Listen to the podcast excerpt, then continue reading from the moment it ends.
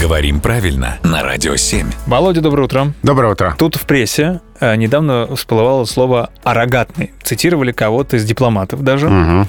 Э, Соответственно, это слово сразу вызывает какое-то доверие. Дескать, оно как будто настоящее. Мгм. Хотя ранее в речи оно не встречалось Мгм. многим из нас. Мгм. ну, Давай разберемся. Арогатный. Кто это? Какое это? И э, м, насколько давно это слово появилось в нашей речи? Ну, видимо, автор статьи слетал на машине времени в конец 19 века, О, хорошо. подцепил там это слово, Ага. И а решил... вернулся по дороге, машина ускорилась так, что одна буква отвалилась в этом слове. Так. Потому что в одном из словарей, которые вышли в свет в 1902 году, Мгм. можно найти слово «аррогантный» Да. со значением «притязательный», «надменный», «напыщенный».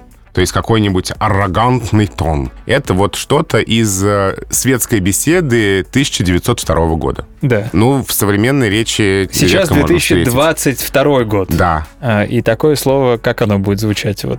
Может быть, на, Странновато. на переговорах дип- дипломатов там же разные слова звучат за закрытыми Вот, дверями. вот может быть. Они же закрытые, мы, мы не знаем, что там звучит. Может быть, они как раз-таки до сих пор пользуются речью э, тех образцов.